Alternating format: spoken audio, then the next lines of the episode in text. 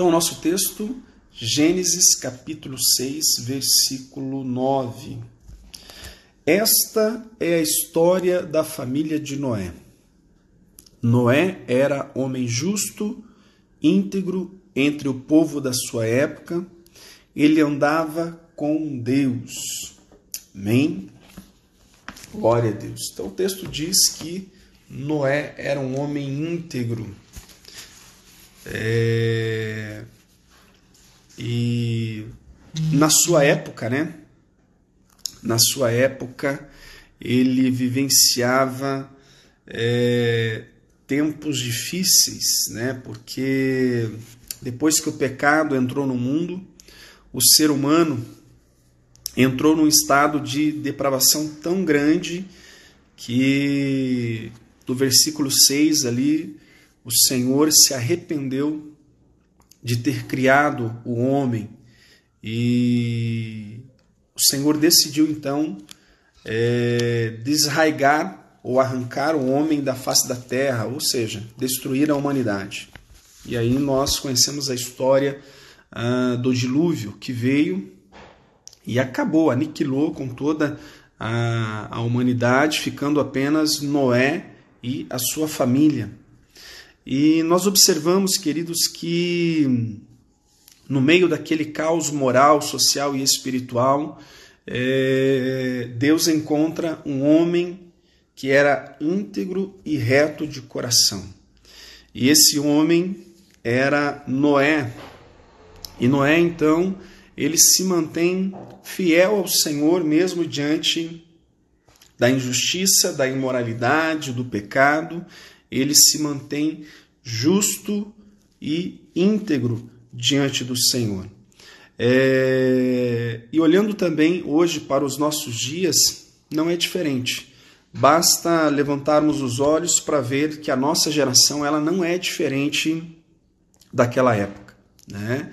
E qual a atitude diante disso? Qual que é a nossa atitude? Qual é a minha atitude diante disso que nós vivenciamos hoje, diante da imoralidade, diante do pecado, diante da depravação da humanidade?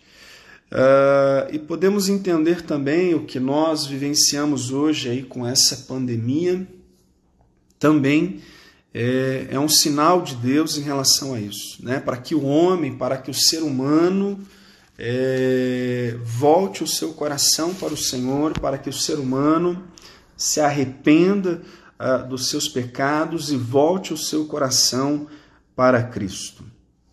É, Noé, ele seguia no fluxo contrário da, da humanidade ou da época que ele vivia, ele seguia na, na contramão, pois ele era um homem íntegro, era um homem justo e ele, diz o texto, né, que ele andava com Deus.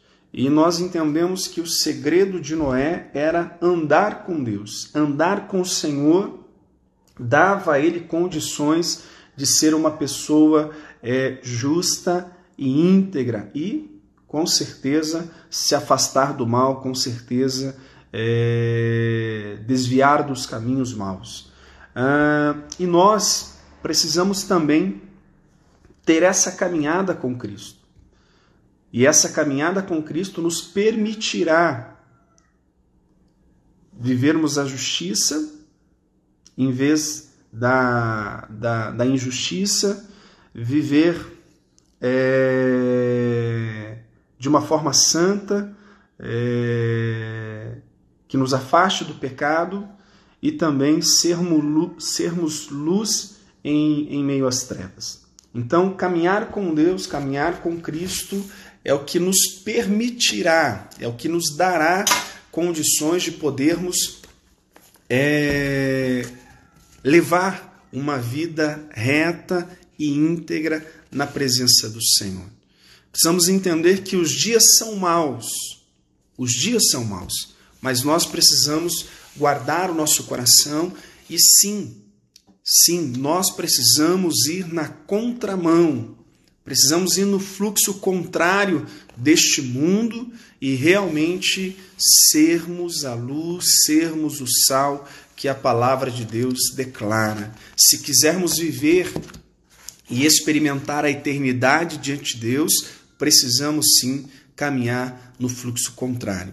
Então, nessa manhã, queridos, que o Espírito Santo possa vir sobre a minha vida e sobre a sua vida, para que possamos experimentar uma transformação diária.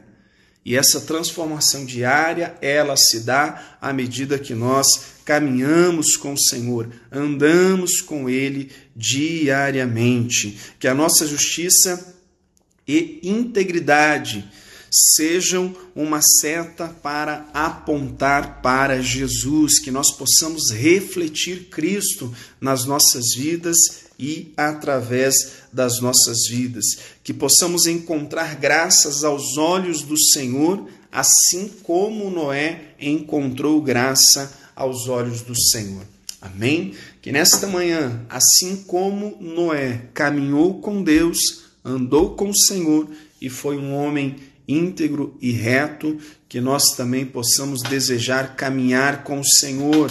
Amém? Mesmo em meio a essas dificuldades que nós temos enfrentado é, na questão é, do isolamento aí, de não podermos é, de uma certa forma é, congregar, estar na igreja ou de estar nas nossas células, mas que nós possamos procurar os meios para isso. Procure os meios ok? Nós temos os cultos virtuais, nós temos as células virtuais, nós temos aí, queridos, muitas ferramentas. Temos as nossas lives aí, então que nós possamos realmente aproveitar e estarmos conectados, estarmos ligados ao Senhor e certamente manteremos a nossa integridade e manteremos com certeza a nossa retidão diante do Senhor. Amém?